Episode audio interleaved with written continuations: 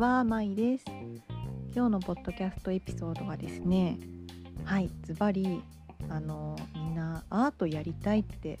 言っていいよっていう話をしたいなと思います。こうアートやりたいって本当は思ってるっていう言葉をね、この私がもう本当にさ実際今年の初めくらいなんですよ。なんかちゃんと自分で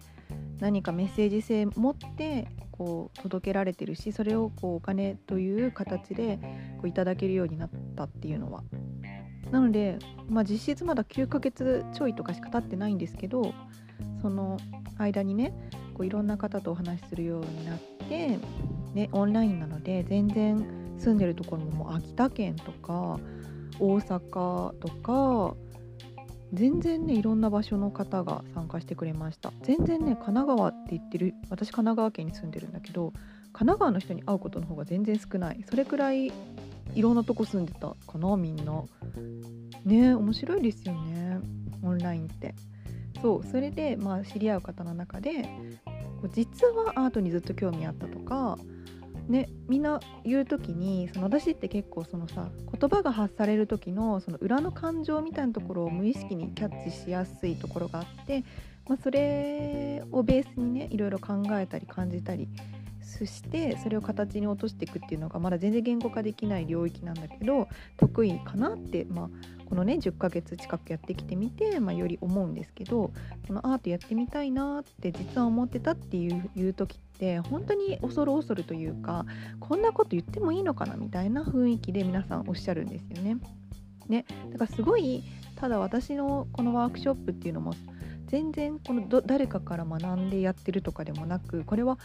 8月にあのオンラインアートワークショップの裏側講座っていうのを少しやらせてもらったんですけどそこでお話ししたんだけどその全然私なんだろう何十万かけてアートワークショップの開き方とか学んできたわけじゃないんですよね。うん、で逆にそれ言うとえむしろむずいみたいな逆になんか前のやってることがすごいんじゃないかみたいな逆にそれできないみたいな風に言われたりもするんだけどいやそんなことなくって何て言うのかななんか普遍的な部分を伝えるっていうことなんですよ。普遍的な部分って必ず人間あるから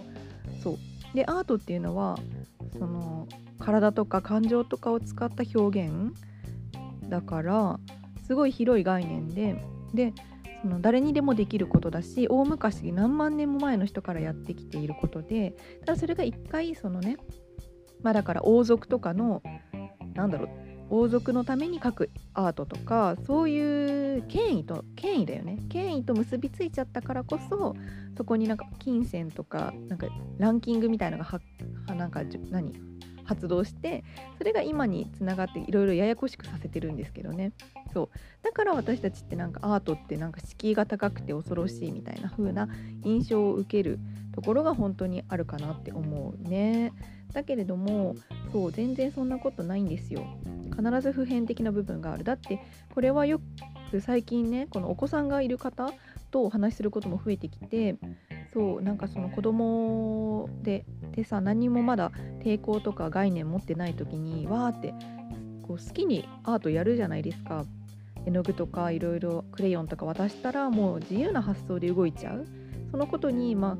見てから改めて自分もやりたかったなというかなんかそういうかけらみたいなのをキャッチした方とかっていうのもお話聞かせてくださったりします。そう、まあ、そんなこんなでそのアートやりたいってあの言っていいですよみんな。もう私がもう保証します。言っていいです。言ったからって別にあの外野からやんややんや言われません。しそう。全然言われません。お前にとってのアートなんだ。説明してみろとかそういう変なアンチコメント来たら私に教えてください。多分来ません。大丈夫です。うん。だからアートやりたいって。本当は今後は作品作ってそれを売ってみたいとか多くの人のとこに見せたい？なんか展示とかしたいとか。そういう望み持っていいですよ全然。持ってください。大丈夫です。それが叶うか叶わないか。それ1年以内に叶うかわからない。しもしかしたら言った瞬間にも叶っちゃう人もいるしね、10年後20年後に叶う人もいるしそれはその人それぞれの運命の流れだから。ただそれを言っちゃダメだと思って我慢してるとか気づかないふりしてるのはやめましょうっていうことですね。うん、でどんな形でもいいんです。そのアートなんていうのはですねスポーツと同じくらいでかい概念です。むしろスポーツよりでかい概念です。だって私たちってスポーツやりたいって言うの恥ずかしいですか？私運動神経全然ないしその結構ね運動ができる人に対するコンプレックスというか私は運動できないからなんかダメなんだ。なんかそういうレッテルみたいなって学校時代にヒエラルキーの中にあったと思うんですだけどそういうの私持ってました。だけどスポーツやりたいとは別に言うのそんなに抵抗ないです。だってスポーツにはそのただ公園でちょっとボール蹴ったりバドミントンをなんかする？代々木公園でバドミントンするとかのなんかね100均で買ってなんか球をこう投げ合うみたいなくらいのことからスポーツみたいなもんだから、ね、ヨガとか YouTube でやるとかそれも私スポーツにカウントしてるんだけど、ね、それくらいねでかい概念だと思うんですよ。でそれ言うのにそこまで抵抗ないじゃない。今すぐ私がその J リーグチームに入るとかはちょっと普通にありえないって思うけど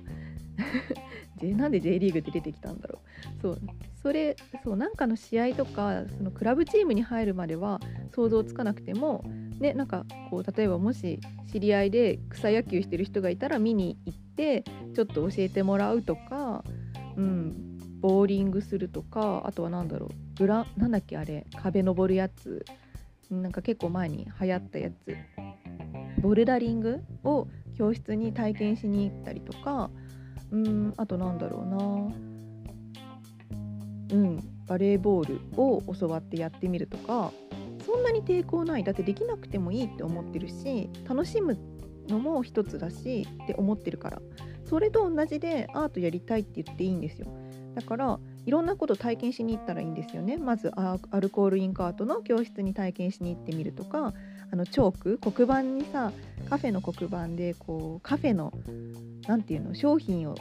チョークで描くイラストあるじゃないですか。ああいうのもチョークアートって言ってああいう教室開いてる人もいるからチョークアートやりに行ったりとか、まあ、陶芸しに行ったりとかなんかいろんな絵付けとかそういう伝統工芸みたいな部分そういうのを体験しに行くとかもいいだろうし、うん、あとはねガラス玉なんか吹きガラスとかもありますよね。なんかああいうのやりに行くのもいいしアクセサリー作りもいいでしょ？指輪とかも作れるじゃないですか。今鎌倉とか行くと。そう。でまあお金かけないんだったら100円ショップで粘土買って練り練りしたっていいし塗り絵とかも100均でも買えるしっていうか自分で作れるしね。あと絵の上手な友達に塗り絵作ってもらったりしてもいいだろうし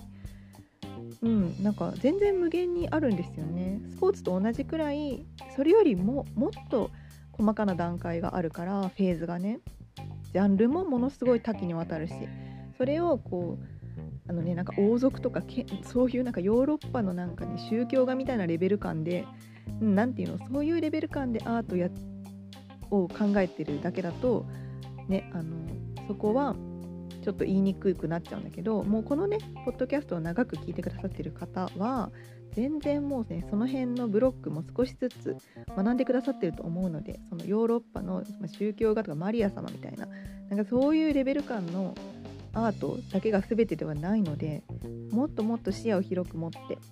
見てほしいと思います。そうだから本当にアートやっていいんだよっていう話がしたかったんですよね今日は。改めて、え、それでねちょっともうちょっと話していくとあのまた話は少し変わってくるんですけど言語化が得意だからなんか私はこの感覚的なことをやっていてもこう自分の中でこう矛盾とかモヤモヤ感っていうのが他の人より少ないんじゃないかみたいな指摘というか なんかポロッと雑談セッションとかの雑談の中でなんか言われたりするんですよね。まあ、舞さんは言語化が得意だからねみたいななんかこう言われるんだけどそのことをねまあ言語化については他のエピソードでもずっとずっといろいろねいろんな角度で探求してきてるのはこう伝わってるかなと思うんですけど今回改めて感じたことがあってその、あの言語化っていう部分で、まあ、なんかその自分の内側から出てくるものっていうのにはやっぱりそれはねすごいパワーもあるんだけど何もしない状態だとやっぱ限りがある限界があると思うんですよね。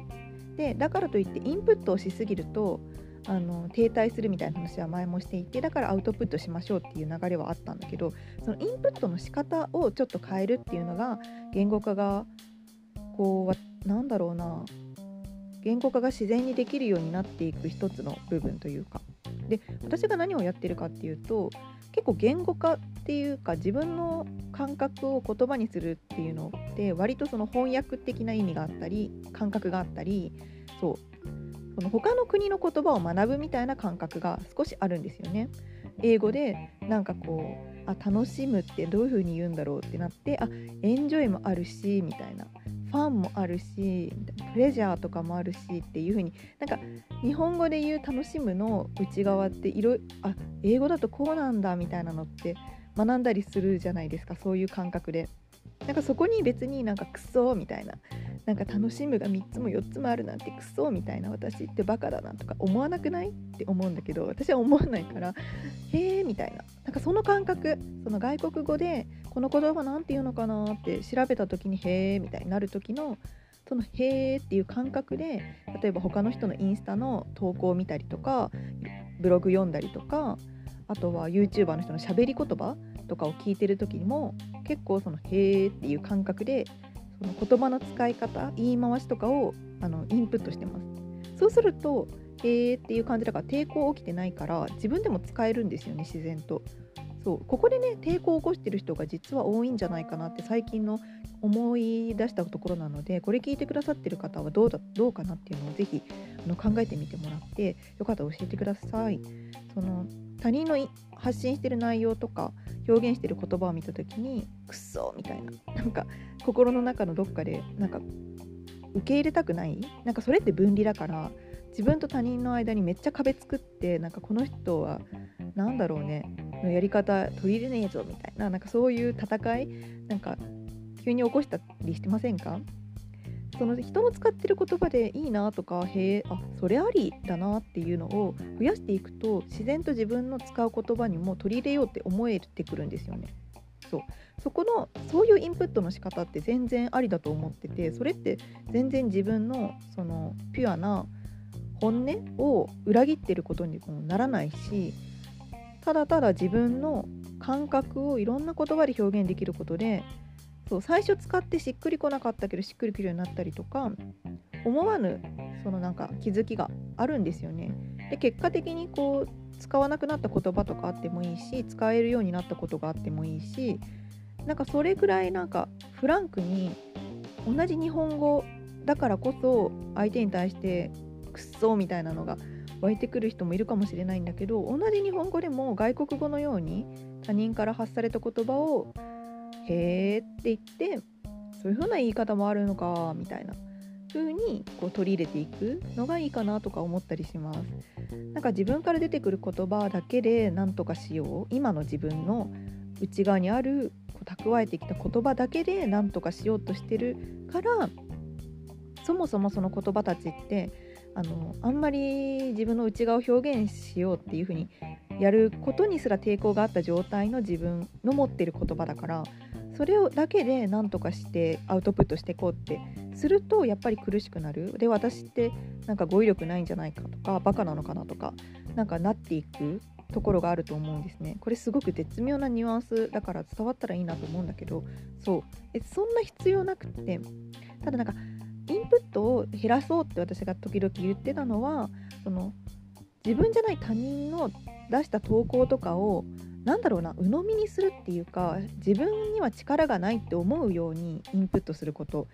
はなんかすごいなへえあそれもやんなきゃあれもやんなきゃみたいなそういう風に飲み込まれていくようなインプットじゃなくて自分と同じくらいの大きさで相手を認識する。自分も力があってそう力っていうのは権力じゃなくって自分にもこう表現するパワーとか何か伝えていく。メッセージを伝えるとか自分の思いをその自分がこうそれそれみたいな感じで思えるような言葉に置き換えることができるっていう上であのいろんな人の発信を取り取り入れるというか観察見るへえみたいな。そういうふうに言えばいいのかみたいな。ねいろいろあると思うんです。HSP さんの感じてる感覚なんかこう外に出た時の感覚とかっていうのとか例えばねいうのを見てあそうそうそうそういう風に言いたかったのよ私ってなったらそれって別にくっそ先に言われたからもう私言えないとかじゃない。そういうなんかそういうのないからそういうルール。だからその言い回しあそうそうって思ったら手帳に書き込んでメモメモ。とか次自分が何か表現する時にこういう風な言い回しを借ります使いますって使ったらいいんですよ。そんな言葉ってね別にあのお互いを牽制したり戦うようなためにあるわけじゃないからその言葉に対してすごいそういう敵意みたいのはあのできればね和らいでいってほしいなって思ったりするんですよ。なんかすごくねここ今まで話してこなかったけどあの大事なポイントかなって思いました。人の心人の言葉を「へーっつってこう外国語を学ぶようなフレーズをね取り入れるっていうのをやってみてください。とあと最初にお話ししたねアートやりたいって言っていいんだよっていうこと。それがどんなことでもいいんですよ。スポーツと大して変わらないって思ってください。そしたら気が楽になると思う。ね全然大丈夫じゃない？はい。ということで今日のエピソードは以上になります。何か感想とか、えー、ご意見リクエストあればぜひぜひ DM またはメールアドレス、うん、私のリンクから飛んでみてください。ではではバイバーイ。